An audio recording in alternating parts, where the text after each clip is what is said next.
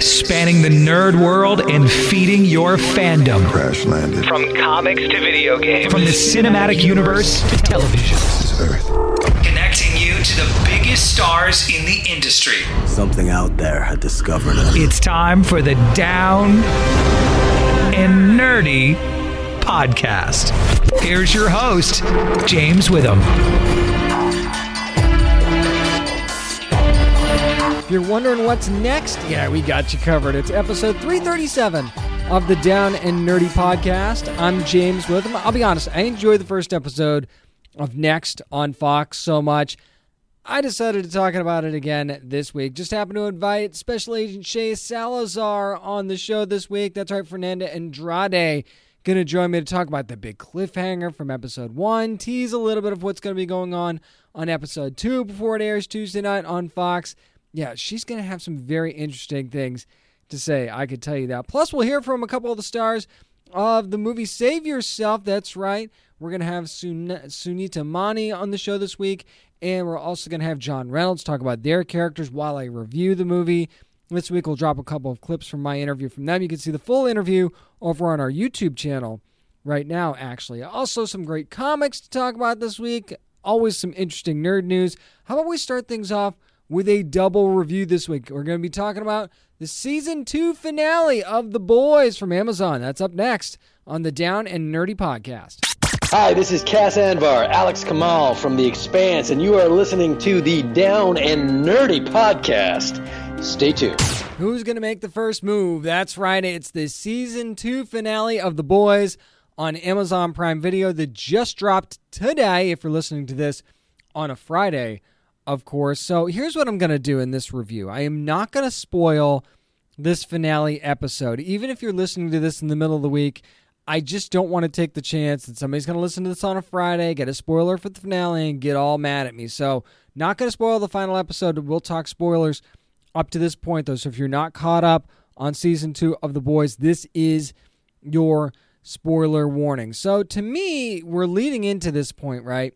And to me, it's a who's going to blink first sort of thing, right? And where do they go from here? And um, let, let me put it this way there are some nuclear options in this finale episode.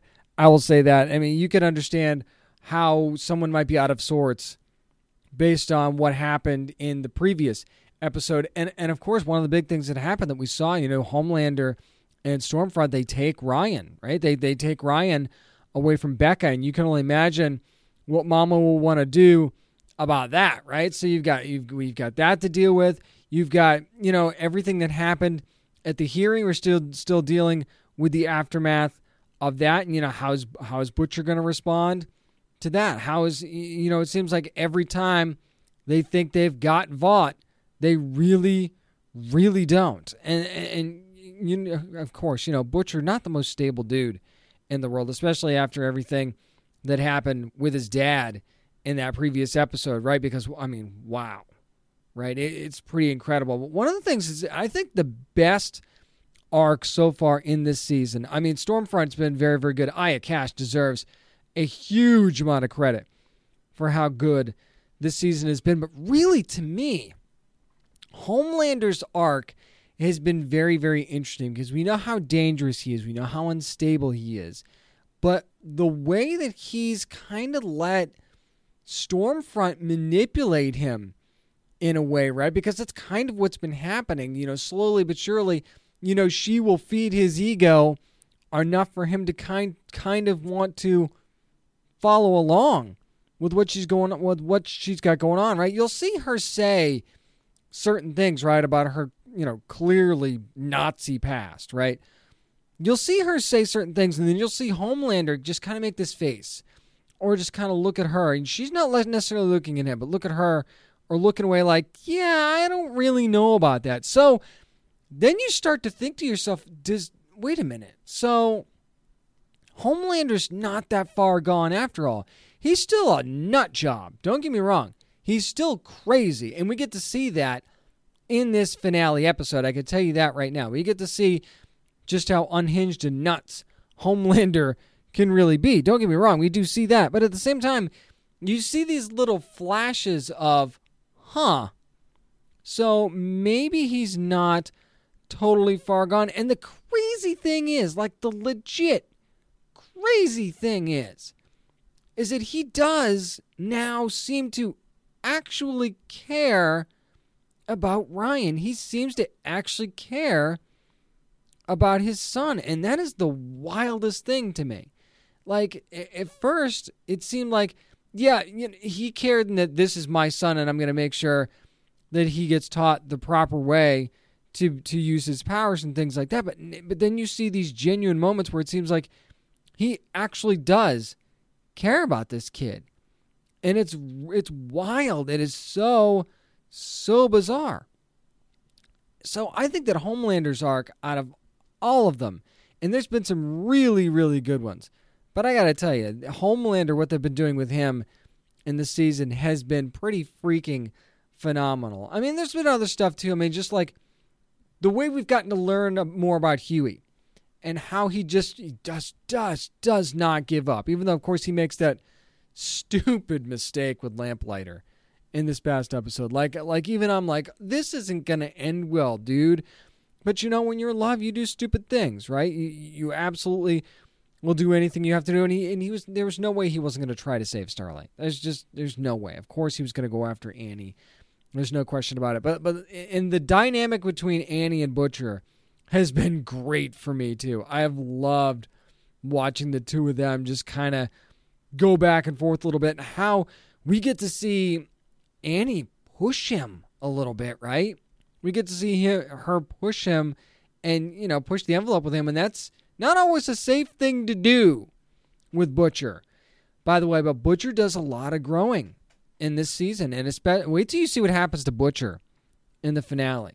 And I, that's not to say, and, and that's not. Don't read anything into that, right? I'm just saying, wait until you see how this all goes for Butcher in this finale episode, because there is a side of William Butcher that you probably thought you were never going to see, that you are going to see in this finale episode for season two, and and you are not ready for this, right? You're you, there's a couple things you're not going to be ready for in this finale. As a matter of fact, like there was one scene in this finale that freaking broke me. I mean, I was I was not prepared for this, right? You're prepared for shocking moments in the boys by now, I think. I mean, when you see someone literally rip someone's face off, you kind of have to be ready for anything at that point, right? I mean, if the and you know driving a boat through a whale literally early on in the season, you got to be ready for shocking moments. So you're ready for shock, right? You're ready for something crazy to happen, but I'm I was not prepared to be emotionally like broken by a scene in this show the way I was for one of these scenes in this finale episode. Just, I mean, absolutely unbelievable. The other thing that I've been you, that I've been kind of waiting for is like I always wondered, again, Homelander, scary dude. You don't want to get on his bad side. I understand that. But Queen Maeve and how she kind of, speaking of broken, we've seen how she's broken down in the last couple of episodes leading up to this season two finale. And I'm thinking, as powerful as she is and, and as incredible as she is, when is she to just freaking stand up for herself and stand up to Homelander?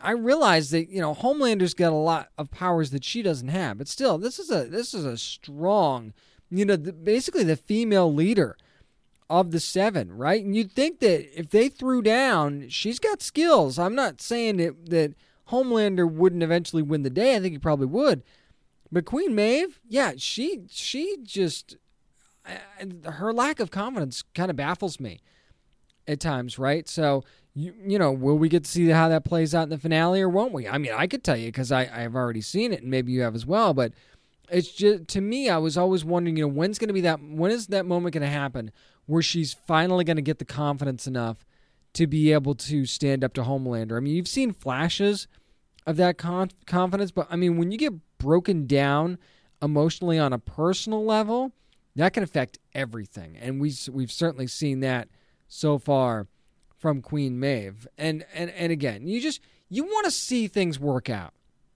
for some of these characters. I mean, you're invested like Mother's Milk. You want to see MM get back to his family, don't you? Eventually, you do want to see that. You want to see you know, Frenchie get a better life for himself. You want to see, you know, Kimiko just be happy because she doesn't seem like she's ever had a chance to be happy in her life. And, and, and I know you're shipping Hughie and Annie. I know you are. And I understand that completely, right? You just want things to work out for some of these characters. But, you know, understandably, I could see why, you know, you might be hesitant about that, right? I'm just telling you right now. This finale episode is bonkers. It is absolutely insane. And there's a couple of things actually, and I'm going to give you a little bit some teases right now. There's something that happens at the end of this episode that's going to be your cliffhanger for season 2. And it will answer a pretty big question about something that happened that one of the sh- most shocking moments of the last couple of episodes of season two. It will answer a question that I absolutely 100% had at the end of season, at the end of that particular episode. And it will all make sense. It is a reveal that I think you'll be really surprised by. I don't think it's one of those things where, where, I mean, if you caught some subtle hints, maybe. I don't think it's one of those things that you're going to see and you're going to go, oh, yeah, I called that. Yeah, that was pretty obvious. No, I don't think that that's going to happen at all. You'll also get to see how things play out with the deep and the whole Church of the Collective thing. And, you know, A Train's kind of been hanging out there a little bit as well. You'll kind of see how that plays out a little bit more. There's just, you're going to get a lot of answers in the season two finale. So if you've been waiting for some sort of, I don't want to say finality, but if you've been waiting to get some answers and see how things are going to progress and work out, you're going to get to see some finality for some stories and some characters. I can definitely promise you that when it comes to the season two finale of The Boys. And this whole season, I mean, season one was pretty close to perfect. Season two might have managed to top it. And I, I do not say that lightly, but especially these last few episodes of season two really solidified to me that this show continues to up its game. And I can't possibly imagine how they're going to continue to do that in season three. But the way this writing staff's been going and with this cast, nothing would surprise me at this point. That's going to do it for my spoiler free review. I mean, ish, of The Boys. Season 2 finale up next. Going to keep the reviews rolling. I'll talk about what I think about Save Yourselves, and we'll hear from the stars, Sunita, Sunita Mani and John Reynolds, about their characters. We'll mix that in with my review up next on the Down and Nerdy podcast. This is Jessica Lucas from Gotham, and you're listening to the Down and Nerdy podcast. Every now and then, you just have to go off the grid. You just might pick the worst possible time to do it. That's right. I want to talk about Save Yourselves from Bleecker Street. We'll do a spoiler filled review of the movie. Not going to reveal everything, though, but it's basically a sci fi comedy about a couple Sue, who's played by Sunita Mani, and Jack, who's played by John Reynolds who you know they they feel like you know you're, you're kind of scrolling a little bit too much on your phone, spending more, too much time on your screens, and not enough time with themselves. And it's not just about the relationship; it's about themselves as well. So they decide to sort of drop everything for a week, go off the grid to a friend's. You know, the friend was making up, it was was cleaning up a cabin, you know, out in the middle of nowhere for a family member. So he decides they just he says, you know what, you guys take it Go. Just just have a good time and go. And they think, you know, John and uh, J- Jack and Sue think this is a good chance to, you know, go and you know work on themselves, work on the relationship, right? Well, what they don't know is is that while they're gone, these poofs have landed on Earth and they're hell bent on taking over the planet and destroying everyone in their path. So that's basically what we've got going on here. As far as Jack and Sue are concerned, I that was my favorite part of this movie were these two characters and how they interacted with each other and just the just you know the, the the slightly goofy nature of who they were and how you know they they you know they didn't really know much right? They they like there was at one point Jack I think says you know I don't have any skills. Or and or maybe it was Sue that said we don't have any skills. And I thought that was freaking hilarious. And and it's that folly sometimes that makes this show funny, but it's just the way the way that these two interact with each other is so so incredible. As a matter of fact, I want to play a clip from my interview with John Reynolds and Sunita Mani uh, for the press day for Save Yourselves and listen to them actually talk about their characters. I thought they were two fools in a pod, just like it, I think we thought we're we were like uh, like blissful dum dums. John and I talked about it a lot um, when we got the script and just how fun it would be to play these characters. It was so clear on the page that it would be a fun and funny movie to do. So I was like kind of immediately endeared to them because of the premise that the and like the whole idea of the movie. Right. I feel like I immediately got the satire, and uh, Jack was so relatable to me. And I feel like I have so many friends, and there's parts of Jack that I definitely have in myself as well.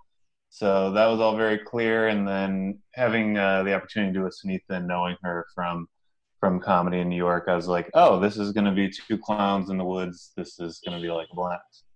And that's exactly how I would describe them too. It's like two fools in a pod. That's exact. Sunita kind of nailed it when she talked about that because these characters, I don't know how you don't find them likable, right? I mean, you might be frustrated about that how they approach each other's relationship. You, know, like Sunita, I mean, excuse me, Sue has one idea of how she thinks their relationship should be, and then John kind of has another idea uh, of how to approach, you know, being uh, better for themselves and for each other. Quite frankly, you know, as as as as themselves and as a couple. So eh, you, they definitely get to learn a lot about themselves in these moments. But I don't know how, as a as a unit, you cannot love them and everything that they go through in this movie, and they go through a lot. I mean, it it, it definitely takes a while to build to the part of where they're actually confronted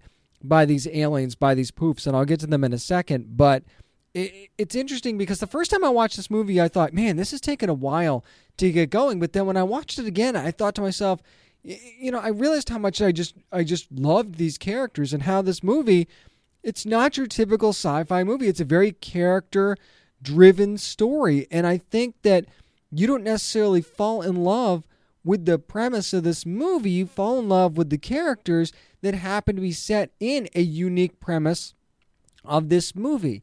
And therein is the key to enjoying Save Yourselves is in understanding that. You, you'll you'll you know you go into this thinking, okay, I'm going to see this interesting sci-fi movie with these two characters that, that clearly aren't like survivalists or anything, and let's see how long they can manage to survive once they find out that the Earth is being invaded. So you, you're coming at it from a sci-fi angle at first, and I understand why you do that. But then once you get more and you dig into this movie a little bit more, you realize how character driven it really is, and you're like, well, all of a sudden you, it's like this light bulb goes off, and you go, wow, I'm really attached to these characters. And oh, by the way, there's going to be some some sci-fi stuff going on too. At least that's what I found myself doing anyway. That's how likable these characters are and how fun they really are together. So, and speaking of these poofs, it's really, really interesting because, you know, I thought tribbles at first. They're definitely not tribbles, by the way. They're like these, but they're like these fuzzy little footstools, right? And you could, they could virtually go unnoticed, and they kind of did throughout the movie. And then once you see what they do to people, it's like, my God, God, I couldn't believe it. As a matter of fact, why don't you listen to don't don't don't take my word for it. Listen to Sunita and John talk about how they felt when they saw what the poofs could do for the first time. It was awesome. it was uh yeah, it was like, oh shit. It was like watching the movie. I loved that. Just as it was just as like fascinating and, and weird and scary and like fun. And I think that translates on screen and it, i love when we got to experience an audience watching it at sundance and it was really fun to like hear the crowd react to the poof and i felt feel like i was having that reaction on set too because the poofs there was uh there i mean there were practical effects so was like we physically saw the poofs and we saw a lot of how they would move you know but yeah. there was also some slight touches they put on in like after effects at the end so mm-hmm you know, we s- sort of see the poof kill people on set. And then I think when Sunita and I first watched the movie and we actually saw how like violently they murdered mm-hmm. people, I mean, we both had that moment where was like, I-, I didn't know they were going to do that. yeah, that's true. That is so true. It's you know, like when you're watching this movie, and I don't want to give too much away, even though I'm, we're doing spoilers here. When you're watching this movie and you go, "Oh, these things are cute. Ah, oh, they look harmless. Oh, I mean, how much trouble could they really be?" And then you see, you know, how they're killing people and so, and a couple of other things that they could do, where it's like, that's trippy. How on earth are they? You know, that how does somebody come up with them being able to do that? So I it was just it was a really unique way. And, and again, you're not your typical aliens, right? Now, certainly not what you would expect for your typical invaders. And that's the thing. I expected the comedy to come from these poofs, right? I expected part of that. You know, like how in Gremlins, when when some of the comedy actually comes from the Gremlins themselves, right? Not the case with the poofs. No, no, no, no, no, not at all. The, your comedy's going to come from from Jack and Sue. That's where it's going to come from and, and there's plenty to enjoy there. And then when you get to see how they react and how they deal with it, it's it's very I think it's very genuine, quite frankly. And and you get to see, you know, them try to make their escape as well. And there was there was so many funny moments in that. And there was a lot of self awareness in that too, where you see them, you know, try to understand that, okay, well if we do this we could die. So let's not do that. And you get to see them make some questionable and maybe at times stupid decisions. You get to see how they they well, you know what? Instead of me telling you, I'm going to go ahead and let Jack and Sunita tell you, especially Jack, because Jack does drop. Excuse me, yeah, John does drop a spoiler in one of these parts of my conversation. I mean, so since he opened the door, we'll go ahead and talk about exactly maybe what they would have picked up along the way. I mean, the biggest dilemma for me, and I don't know watching, and, and I don't know how I would react, is uh, the baby. Oh, can I say that? Uh, are we doing spoilers? I don't know. I was gonna say a similar moment, like the, the whole truck when the truck is around. the truck scene. Yeah. Is, uh, yeah. Yeah. I know what you're talking about. Yeah, you know what I'm talking about. I've. I mean, I've already said it. they have like yeah, confronting like uh, someone else yeah in the same moment is is wild. Yeah. And I, I, because you're just with them the whole movie, I feel like that is a big turning point that I don't know. I, I want to say I would handle different I, differently. I don't know, but right, sure. There were like a moments. There were moments where they were inept, you know, from a technical standpoint, where it's like, oh, come on, you know, build the fire, or it's like, don't shoot the gun out the window, you know, uh, things like that. but I mean, I think the moral dilemmas were I think when I watched it back, I was like, I wonder what I would do. And that right there to me, that statement by John was one of the things that I think kind of summed up this movie for me. And one of the other things I enjoyed about it was that you might judge them for the choices that they're making in the moment, right? But then you also start to wonder because this movie feels so true to life. You're like, okay, well, you know, what would I do?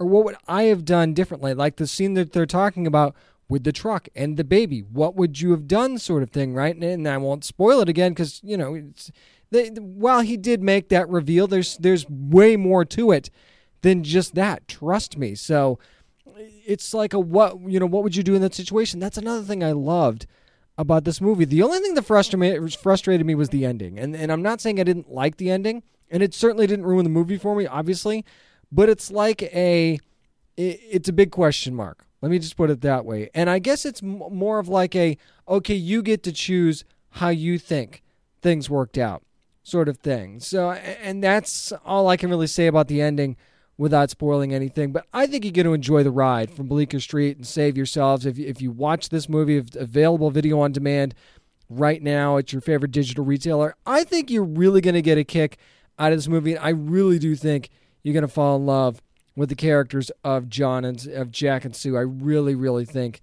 that you will. And again, thank you so much for Sunita Mani and John Reynolds for joining me this week, uh, for joining me to talk about Save Yourselves, which is also available, by the way, on Blu ray should you decide to go that route instead. That's going to do it for my spoiler filled review of Save Yourselves from Bleecker Street. And again, my conversation with John Reynolds and Sunita Mani, the stars of the movie. Up next, is next. My conversation with Fernanda Andrade. Agent Shea Salazar herself from Next on Fox is up next on the Down and Nerdy podcast. Hey, this is Lou Diamond Phillips from Fox's Prodigal Son, and you're listening to the Down and Nerdy podcast. It's definitely no secret. You guys know how much I love Next on Fox. I'm watching it every Tuesday at 9 o'clock, like you guys are. And I've just been so looking forward to having her on the show. It's Agent Shea Salazar herself, excuse me, special agent. It's Fernanda Andrade. How are you doing today? Hi, I'm great. How are you? I'm doing really well. Now, Fernanda, when I saw the first episode, honestly, not not even kidding, Special Agent Salazar was really the character that kind of interested me the most. So, what was your favorite thing about her when you got started?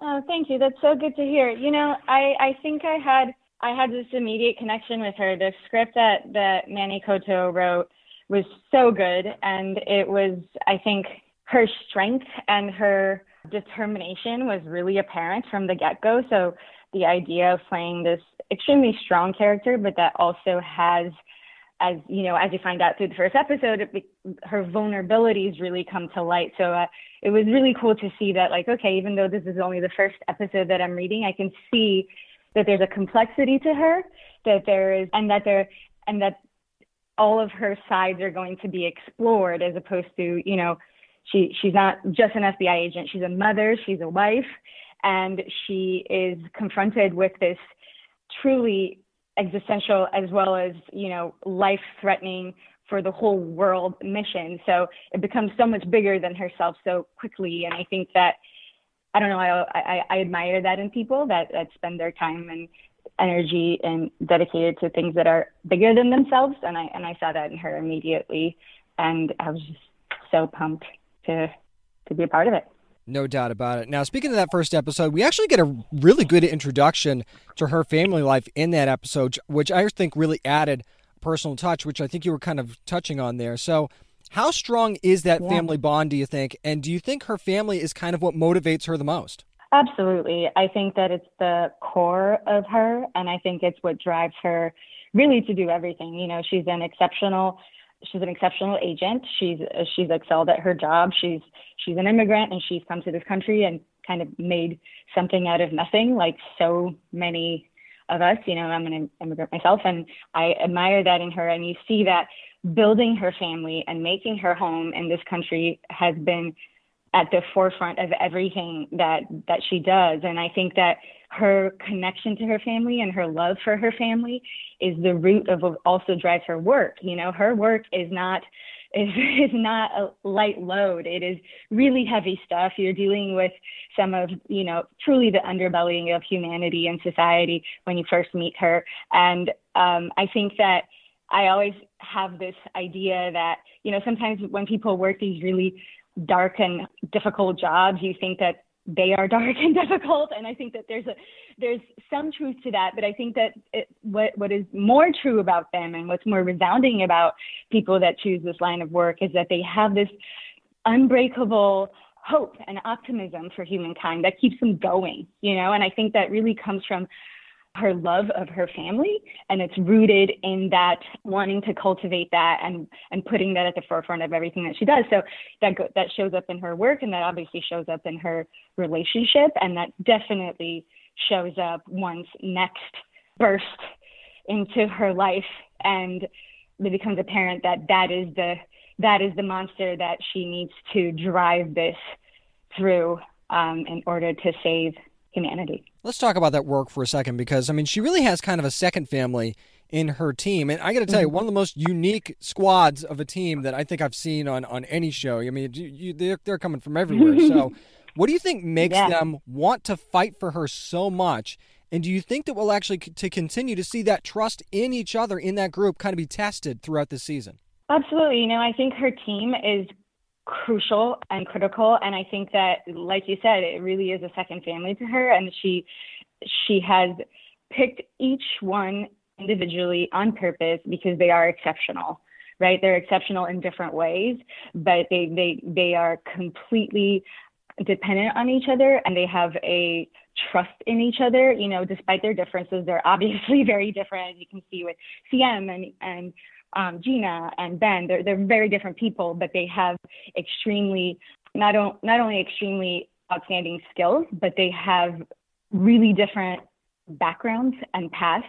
And I think that Shea, because of what she went through and who she is and what she's been through, I think she can always see or she tries to see you know the hardest people and the what what they can do and i think that she sees that in each person and every single one of them also have that thing where they they you know they want to do good and of course it's hard to tell which uh, and it's also you know that's the thing that you hope for people but you never know if it's if it's actually where they're going to go or not and i think that's part of what causes the tension and and the friction and the terror in in the story as well, right? You don't know really what what CM's loyalties where they lie. Oh, and totally. You don't know, and you know, so so so you it creates a lot of conflict internally, but at the same time, I think that she really is a, a, a bit of a not only a leader, but a bit of a of a mama to all of them in in a strange way because uh, these are people that have also come from a difficult, different background, much like her own. So I think they have an understanding of each other, even though it's not necessarily spoken. I like how when you said difficult, you like verbally underlined it. I actually literally in my brain saw the word difficult being mm-hmm. underlined when you said that. yeah, yeah. I mean, it's it's it's a you know it's it's a simplistic way of putting it, but it's true. You know, her her past is really complicated and, and, and it's dark and it's something that she certainly tried to put behind her and build a life here that is devoid of that. And once next starts infiltrating into her, as you'll see in in the next episodes. I mean, you see it in the first episode. You see it at the end there, you know, with as it's like really starting to hit her family and how mm-hmm. terrifying that can be. I think it, it, I mean, that moment for me, even when I read the pilot, was just a, you know, oh my God. And I think, and I was so pleased to watch the pilot and feel that same way of, oh God, oh no, here it is. And, and it's, and it's hitting her at her most vulnerable, which is her son, Ethan. Absolutely. Now, I really love this dynamic that Shea has with Paul LeBlanc on screen. It's just so mm-hmm. incredible. So, how do you, what do you think is the most interesting thing about this sort of forced partnership? Oh man, it's it's the best. You know, it's like it's the buddy movie that everybody loves. It's also, you know, they meet and they're so wildly different. They don't get along. they don't really have any interest in getting along, but life forces them imminently. This imminent danger forces them not only to have to work together, but their lives and everybody else's lives depends on it. So it, it creates a lot of conflict and it creates a lot of comedy, surprisingly, as you as you'll see, and but also as wildly different as they are, they are complementary, and it was just. It, it was just so fun to do on a personal level, you know, for many reasons, not only because John Slattery is an incredible actor and I'm in full admiration of him, but also because, it, like you said, you know, we did and it, it was fun. It was fun to play that and fun to discover that because of course the world that she that Shea has built is very familiar to her. And obviously when next shows up it just throws a grenade into everything on top of meeting Paul LeBlanc who she's like what is this guy? Like what? Right? He can't really he's somebody who really has no tact for lack of a better word but is brilliant. And Shea is somebody who is extremely in touch with emotion and understanding people and seeing what they take right It's a part of her job. So when she meets Paul LeBlanc, it's very apparent very quickly that he cares zero about any of those things. So it's it's it's polar opposites, but it's uh, I think in the end they really do need each other. Talking to Fernanda Andrade, who of course plays Special Agent Shea Salazar on Fox's Next, which you can watch every Tuesday at 9 o'clock. Now, I'll, i got to be honest, a little bit of a spoiler for episode one, anybody, anybody hasn't seen it, but my one of my favorite scenes in that episode is when Shea confronts Next about her case files being deleted, because it really showed, you want to talk about mm. strength and being a fighter. That, to me, showed her just standing up and like, here we go. So how fun was that scene to shoot?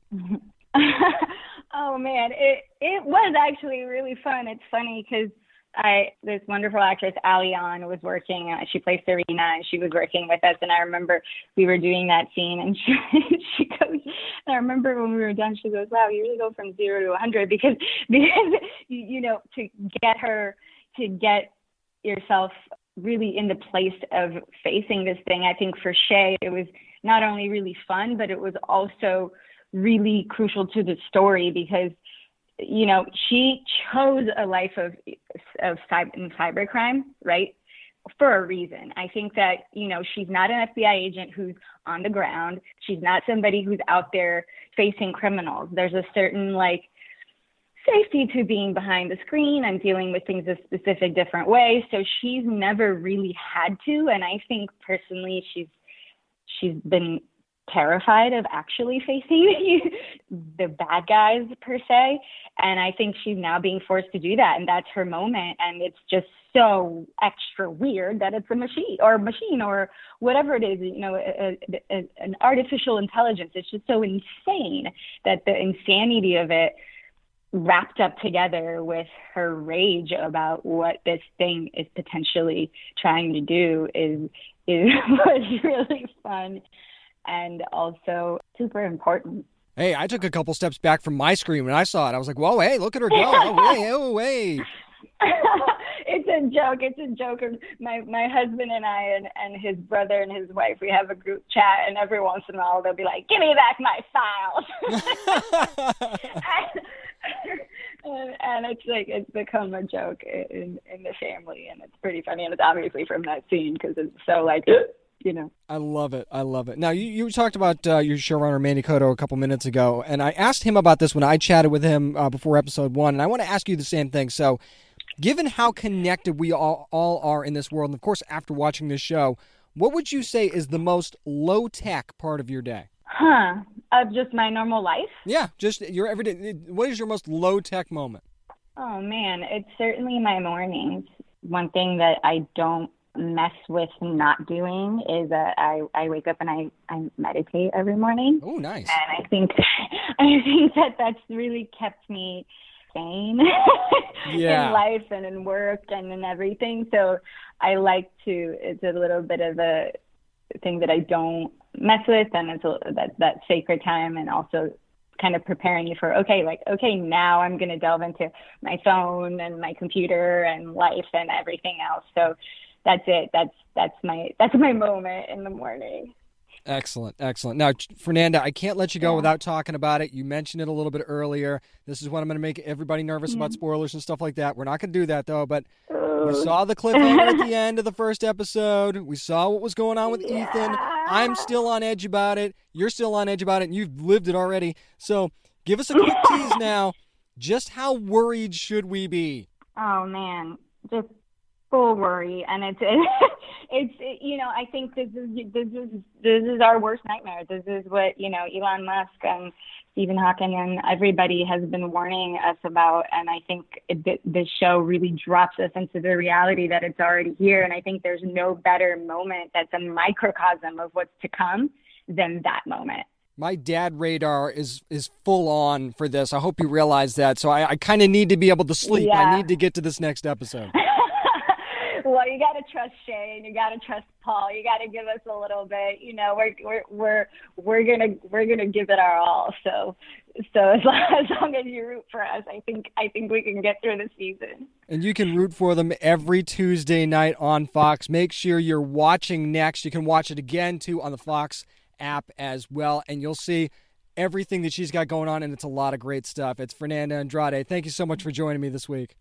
Thank you so much, James. A pleasure. This is writer Eric Burnham, and you're listening to the Down and Nerdy podcast.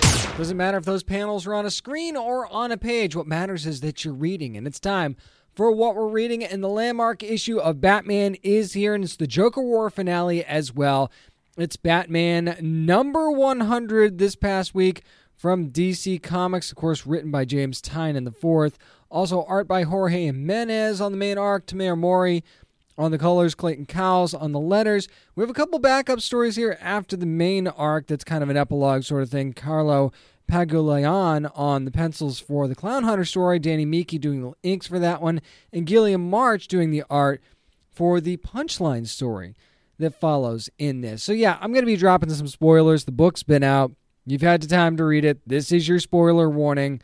So, I will just go ahead and go on with that. And basically, this features the I don't want to say final battle between Batman and Joker because I mean, really, is it is it ever the final battle like ever? I mean, you sometimes you think it is, I mean, I remember during these uh, the Scott Snyder Greg Capullo run, I thought that might have been the final battle, and that wasn't. I mean, there's been so many that you think it is and it's not, but I digress. Anyway, so we get to see this battle play out between Bruce Wayne and the Joker, basically, because we are talking about Bruce Wayne here, because it's almost a Batman versus Batman after Joker tries to, you know, make his own mantle of Batman. But I think the coolest part of this entire book, at least in the beginning part anyway, was Batgirl. That's right. Barbara Gordon sits down in that chair. She says Oracle's back in the house.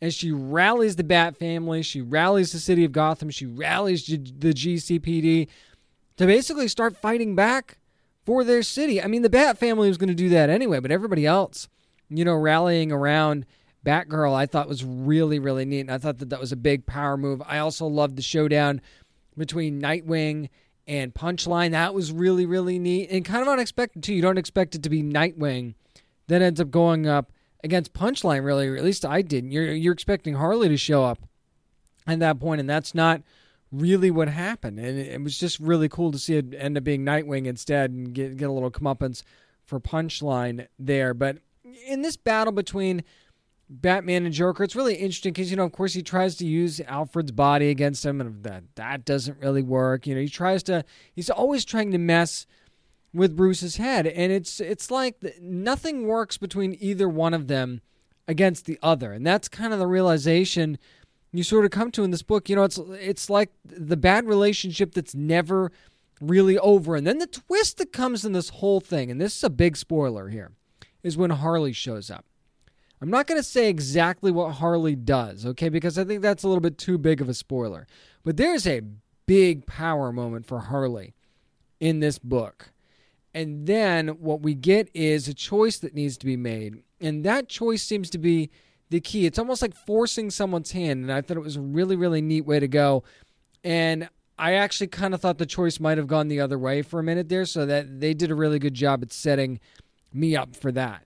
Now, what we get to see is the aftermath of what happened. You can you can kind of imagine where it's going to go from there, and then the aftermath, the, the the conversation between Harley and Batman, I thought was really really interesting. Actually, it's almost like I don't know, like a weird acceptance of her in a way. It's it's it's it's very odd, but at the same time, it's it's kind of satisfying in, in a weird weird way. But here's something that happens in the in the epilogues of the story. You get a, you get a couple of epilogues here.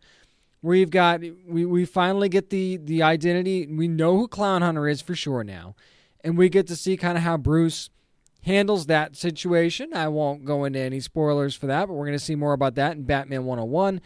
And then we get a story for Punchline, which I thought was also pretty interesting. It's almost like doing a complete 180 and, and what this does for that character going forward, I think it's going to be really interesting. But the thing that frustrated me was how that ended. And I'm not saying I'm frustrated because I'm not saying it wasn't good and it doesn't set up something interesting down the line. It's just, you know, when you think you're done with something and then you realize you're not even close to done and you just wish you were done. That's kind of how I felt about uh, that part of the story. But again, I thought the Joker War overall was a really entertaining, really good, well done story it certainly did something that hasn't been done a thousand times before, so I really, really appreciated that.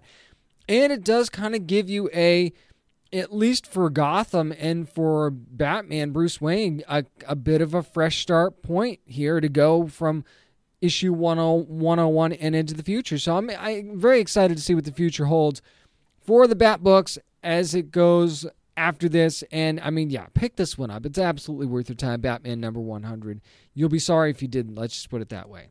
Now, this one I've been waiting to talk about for a long time. It is the Transformers Back to the Future number one, the crossover that, you know, combines two of my, you know, favorite fandoms from when I was younger. And Cavan Scott gets to do the honor of writing this one. Juan Samu on the art, David Garcia Cruz on the colors, and Neil Uyetake on the letters. And again, spoilers for, full for this one too as well. So this is your spoiler warning. Basically, it's the Decepticons had witnessed Marty's first time travel in Back to the Future One when he's trying to get away from the Libyans, right? And and they see the time machine, and, and Megatron's like, Yes, I have to have this time machine to destroy the Autobots. Now, Bumblebee kind of you know, nixes that plan pretty quickly. But what I thought was interesting was eh, Marty wakes up, and all of a sudden, Hill Valley is under the control of the Decepticons. And even I'm blinking my eyes, like, did I miss something? Did I like skip a page? What what happened here? I'm not exactly sure how this happened or where this went. Now, we don't really know what happened to Doc at this point, you know, or how any of this happened. But but again, you, this is the first issue, and and this is, you know, this is certainly one different way to tell the story. And now we see, and there's a big spoiler at the end that involves the DeLorean that you might already know about, but just in case you don't, I'm not going to go ahead and spoil this for you. But I, I, again, this was, I mean, it was entertaining, and the, and that's what the book sets out to be in the beginning. It tells you, you know, this book is, if nothing else, it's entertainment, and you know, you're not worried about canon or anything like that. Just it's basically it's the book's way of telling you just sit back and enjoy it. Shut up, just sit back and enjoy it. We're going to take you on a little bit of a ride here. We'll do we'll do some things differently. How about that? Now, one of my favorite parts about this book was the was the art, though. I must say, and, and shame on me for not being, uh, you know, very aware of Juan Samu's work up to this point. But man, I like the vibrancy in the art that was in this thing, and I love the character designs that he comes out with. I mean, nothing strays really far class from the classic designs of the Transformers characters at all. And I love I love the expressions that he gives to his Back to the Future characters. There's there's uh, there's some panels with Biff that I thought were really really funny, just by the way that they were drawn because you can kind of see that in Biff. But as as far as the story itself goes, yeah, there's definitely some plot holes there. There's time to fill those in though, since this is just the first issue, and yeah, there were a few jumps here and there. But you know, kind of the Back to the Future movies put you have put you in that situation before too. Like when Marty climbs in the window and you know he he thinks he's going into his own bedroom and he doesn't and Back to the Future too, right? And you see how that plays out, and then they explain it after the fact. So maybe that's just the way that these comics are going to roll. So, well, I mean, again, I was entertained. I wouldn't say I was jumping up and down about it, but I was certainly entertained by what I read. I love the two properties together, and it certainly makes sense that, that the Decepticons would want to go ahead and grab the time machine. And it certainly, you, you, you kind of see where this might be going as far as story is concerned, but hey, only time will tell. I'm kind of excited to see where this is going to go. So if you're a fan of these two properties, yeah, go ahead and grab this one. I think you'll be entertained, and I think the best is yet to come. I, I just kind of, I've got a gut feeling about that. That's going to do for what we're reading. Up next, how about we talk about a little bit of nerd news? I'm James Witham, and this is the Down and Nerdy Podcast. Hey, I'm Trae Romano from DC's Stargirl, and you're listening to Down and Nerdy Podcast. Something strange is brewing in the Spider Verse. It's time for nerd news, and big news this week from the Hollywood Reporter that states that Benedict Cumberbatch has joined the cast of the upcoming third Spider Man movie, of course, reprising his role as Doctor Strange. Now, I'm reading through this in the news, and we'll get to the nuts and bolts of it here in a second. It says something about how, you know, Doctor Strange takes over the mentor role that was previously held by Tony Stark and gives him a father figure and all this stuff. I'm like, you know what? Does Peter really need that anymore at this point? I mean, you can't just replace Tony Stark, who he idolized beforehand, by the way, with Benedict Cumberbatch and with Do- Doctor Strange in that same role. Sure, Peter's going to respect Doctor Strange, but I, don't really think that's where they're going. I, I really don't. And I mean, maybe part of that, right? You know, it's not like maybe Doctor Strange could, you know, ease the pain of, of Tony's loss a little bit more than I'm sure Peter's still going to be feeling in this third Spider-Man movie. But at the same time, I, father figure, come on, no, I don't think we're going there again. Just because it's another guy that's older than him doesn't necessarily mean it's automatically going to be a father figure thing. If anything, this is going to introduce the multiverse because we know Multiverse of Madness, Doctor Strange 2 is going to begin filming here soon in London. So if we're introducing the multiverse here, then and the casting news about Electro that happened last week for Jamie Foxx, which terrifies me to my very core, but all the evidence seems to point here to a Spider-Verse movie, does it not? And it really seems like that's where they're going. Plus, there is precedent in the comics, correct me if I'm wrong, about Peter Parker going to Doctor Strange to help the world forget his secret identity, which of course we saw was revealed by Mysterio in Far From Home. So we could see that. What we could also see is, and here's a, it's crackpot theory time on the Down and Nerdy podcast. So to me, it's like, okay, so Peter seems like he probably needs to get out of Dodge for a little bit, right? It, it's not safe for him to be in his universe. So he assists Doctor Strange and whatever the hell's going on in Multiverse of Madness and all the universe hopping and alternate realities and stuff like that. Well, what if they happen to of course they're going to bump into Electro it seems like in this in this little jaunt or Electro is brought into our universe into Peter's universe to just see how it goes.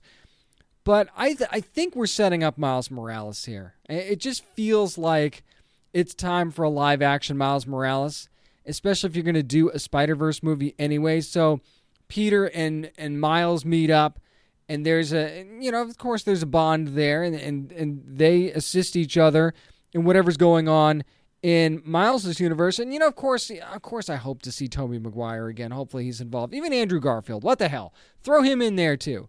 I just want to see, you know, something epic. If they're going to make this epic, like Avengers level epic, you might as well go all the way with it. But where I'm going with this is what we're going to see. I, I what, what we could see is Peter deciding he can't go back to his universe for whatever reason. So Miles Morales takes that mantle, and Miles Morales becomes the new Spider Man for the MCU. Sony gets their Spider Man back, Peter Parker, and can start tying him in with Venom and some of the other movies that are going there. Because let's face it, this deal with Marvel Studios and Sony not going to last forever. Okay, I don't know how many movies they still have left on that deal, but now that Endgame has happened and it feels like everything's becoming fresh and new, introducing Miles Morales as the Spider Man for Marvel Studios would not only send fans through the hype roof, I think so many fans would be so excited about that, and it adds some much needed diversity into a new Avengers group that's going to be probably introduced here in Marvel Studios and just in general, right? It, it, just introduces a character that's young that people would love that you can really build on for the future. And again, there's there's a good diversity there as well. So yeah, it's a crackpot theory. I realize that they're probably it's probably not even close to correct. But, you know, it's a theory. You know, if it pans out, then yay for me. If not, nah, who cares? So, either way, it, it's going to be interesting, though, because Spider Man 3 is going to start filming in Atlanta. Doctor Strange 2 filming in London. I don't know how much they're going to have Benedict Cumberbatch hopping back and forth, or maybe they have certain spots where, because obviously he's going to be a big part of his own movie sequel. We don't know how many scenes he's actually going to be in in Spider-Man 3? Is he just going to be a means of transportation? Is he, you know, once he, they get him there? I don't know for sure. I don't think any of us could know right now, but hey, you know what? If if this gets us some sort of an epic Spider-Verse live action movie in any form, I'm going to take it. I actually think that Kraven the Hunter could be a part of this too. What if Kraven the Hunter ends up trying to hunt down Peter Parker while they're doing all of this universe and and an alternate multiverse hopping. And I'm not saying I know how he's going to be able to do that because it's not like, you know, Kraven's got that kind of power. Maybe there's a Doctor Strange foe that helps him do that. But imagine Craven hunting Peter Parker through the multiverse. That would be pretty cool. And then, you know, you'd probably need some a little bit of help with that, whether it be from other Spider-Men, other Peter Parkers like Tobey Maguire, or from Miles Morales. So there's just a lot at play here that I think could be very, very cool. And I mean, hey, a guy can dream, can he? Either way, I think that this is going to be a pretty amazing movie. I mean, it's Spider Man, right? You don't need star power either. That was the other thing I saw as well. Oh, it adds star power. It's a friggin' Spider Man movie. You don't need star power. Spider Man is all the star power that you need. And Tom Holland does an amazing job playing Spider Man and Peter Parker. That is all. So don't worry about that. New York Comic Con kicked off this past weekend, and oh, yes, there were trailers and announcements and things like that. Let's go through some of these trailers really quickly, actually. You've got Invincible from Amazon Studios. That's right, the Skybound adaptation, the Robert Kirkman creation with Ryan Ottley and a whole bunch of others as well. Going to be coming the animated series in 2021. They're Going to have eight hour long episodes. That is where they're going with that. And if you're not familiar with with Invincible, by the way. It basically follows Mark Grayson. He's 17. He's kind of a he's you know just coming into his well not necessarily coming into his powers, but you know when your dad is the most powerful superhero on the planet, Omni Man, you you kind of you know there's a those are big shoes to fill. So he's you know coming. It's a coming of age hero type story. But what if you find out that your dad might not be the heroic superhero that you thought he was, right? And you're there. You they don't really scratch the surface of that in the first trailer. It's basically a very a, a introduction to Mark Grayson and his character, but then you sort of see some stuff that doesn't look very hero like a little bit later on in the trailer. And I can't freaking wait for J.K. Simmons as Omni Man. By the way, I think you could just tell from the little bit in that trailer he's going to be freaking awesome. And Steven Yeun is going to be playing Mark Grayson as well. There's a lot of great members of this cast. You've got Sandra Oh, Seth Rogen, Gillian Jacobs, Zazie Beetz, Mark Hamill's in this freaking thing. I mean, come on. You, I've, I think I've talked about who's going to be in this cast before. There's a ton of great members of this cast. So I'm certainly looking forward to this. 2021 is when this is going to be coming out. No exact date yet, but hey, animated series, it's the way to go in the pandemic era, right? It's it's it seems like nothing can stop animated series from being done. And animated movies, too, by the way, because another one that we got was an, the announcement that The Addams Family is going to be getting a sequel. That movie going to be getting a sequel as well, this time from MGM, and a couple of new additions to this cast, by the way, before I get into what was basically a teaser trailer. Everybody's back except for the except for Finn, Finn Wolfhard. He's not coming back to play Pugsley. That is now going to be the voice of Pugsley. Is going to be Javon Wanna Walton.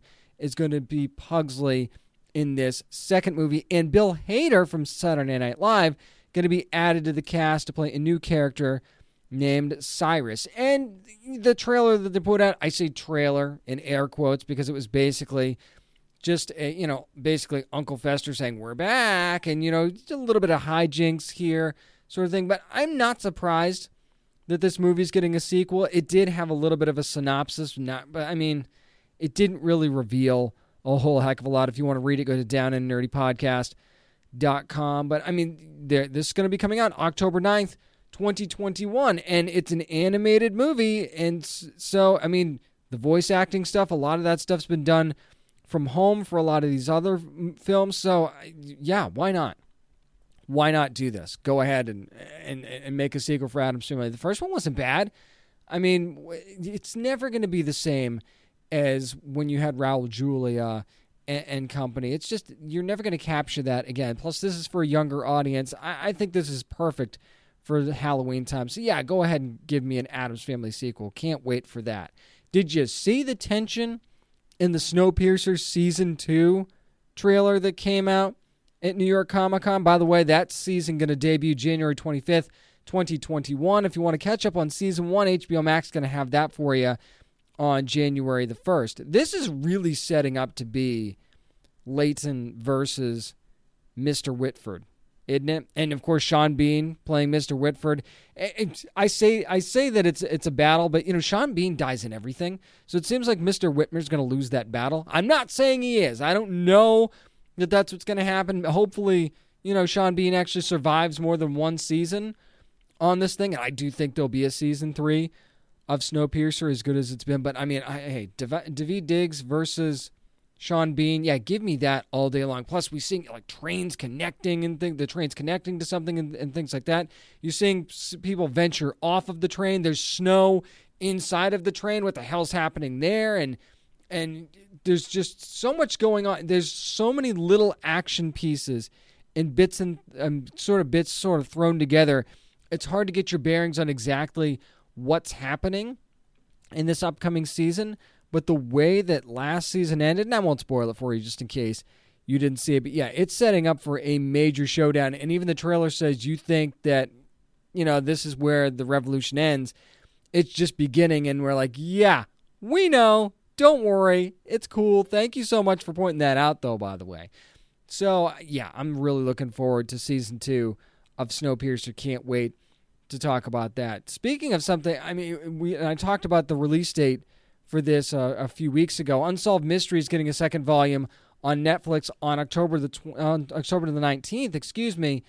And we did get a trailer for that season, and there's some. And I, what I love about this about this new Unsolved Mysteries reboot, is you're getting a little bit of everything, and it, you're getting an hour long episode for each. You know, where the old Unsolved Mysteries, you get, you know, several cases in one show over an hour period, but this is really a deep dive. I mean, everything from a murder of a Washington insider to a tsunami, post tsunami ghosts in Japan from 2011. I mean, there's just so much going on. There's so many intriguing and intense cases. And I mean, the best part of it is you get to, you know, try and solve these cases along with everybody else. It's it's the beauty part of this series, right? These cases that have been dormant for so long and the intrigue and they only give you a fraction, a small fraction of what's going on in each case. Sometimes not even that. So there's a lot of great teases here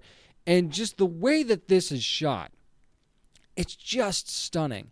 And there's no host by the way for volume again for volume two of Unsolved Mysteries because you're never going to replace Robert Stack, and and Netflix realizes that. So why do that to yourself, right? I love the way that they've put this together, and and a lot of it. It's very documentary style. You get you get some stuff that's that's shot as as original too, but quite frankly, this is so well done. It was so well done in the first volume. The second volume is going to give you more of the same. Clearly, if you've seen this trailer. I can't wait to talk about this. I got a chance to see one of the episodes a little bit early. Going to watch the rest of the season. I'll have a review for you probably coming up next week here on the show.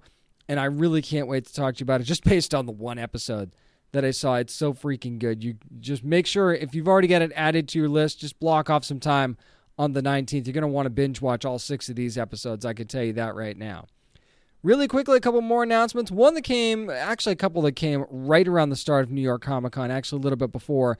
Both from HBO, Max, actually. Lumberjanes, the Eisner Award winning series from Boom Studios, finally getting that animated series adaptation, and it's going to be coming to HBO Max. And of course, you know that Noelle Stevenson is going to be involved in this, right? She's going to write and direct actually a debut special. It's going to be an hour long. That's going to kind of be a kickoff to this series.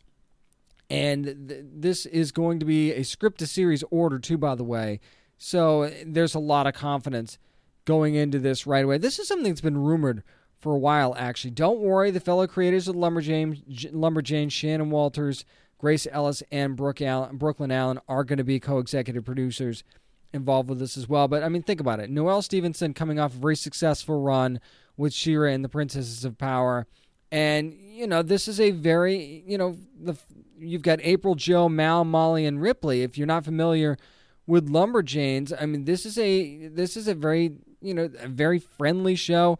There's going to be you know some hijinks, obviously, but I mean, it's going to explore friendship, and I think that that's something that y- you kind of need right now, right in this world. It's just going to be a feel good show, and I think that that's something and it's going to open a lot of a lot of different doors, I think, too. So I think it's going to be really, really neat to see this brought to life as an animated series. Obviously, no release date on this one yet, but you know, as soon as, as soon as that happens, well, more updates coming up here in the next six months or so, I'm sure. Here's something that's going to be interesting too, and DC is going for a preschool age animated series. It's kind of interesting. It's Going to be called Bat Wheels, and this is going to come to both HBO Max and Cartoon Network, and it's kind of exactly how it sounds. It's it's the it's the rides of the Bat family kind of come to life, brought to life by the Bat computer. So I mean, you've got you've got Bibi who's going to be the Batgirl cycle. You've got Bam who is the Batmobile. You've got Red which is the Redbird. You know, Jet for Batwing, and then Buff for the Bat Truck. And it, it's you know, pretty simple concept. They're, you know, they're banded together to oppose evil, combat crime, and clean up the streets of Gotham City, but they're going to be very inexperienced in doing this. They're actually, the quote from the press release said they're kids with little to no life experience. So there's going to be growing pains there, not just in crime fighting, but just in general, right? And Sam Register going to be the executive producer of this thing, the great Sam Register. So, I mean, again, this is a way to get the kids started early on their fandom, right? And if you're already a fan of Batman and just DC in general, and you want your kids to to love it too, this is something you can watch with your kids and you can enjoy it. I mean, obviously, it's not going to be for adults, but you know, there's a lot of stuff that's not necessarily intended for adult for adults, and you can dig it anyway. And again, watch something with your kids, and if they'll see that you love it, if they love it too, then you know you bond over that. That's never a bad thing. Any more news that comes up from New York Comic Con, we'll talk about next week if it's really huge, and of course, follow along in real time at Down and Nerdy Podcast com. Speaking of which, that's going to do it for this week's episode of the Down and Nerdy podcast. You want more from us? Always follow along on social media at Down and Nerdy 757 on Twitter and Instagram and Facebook.com slash Down and Nerdy. Remember, you never have to apologize for being a nerd, so let your fan flag fly and be good to your fellow nerds.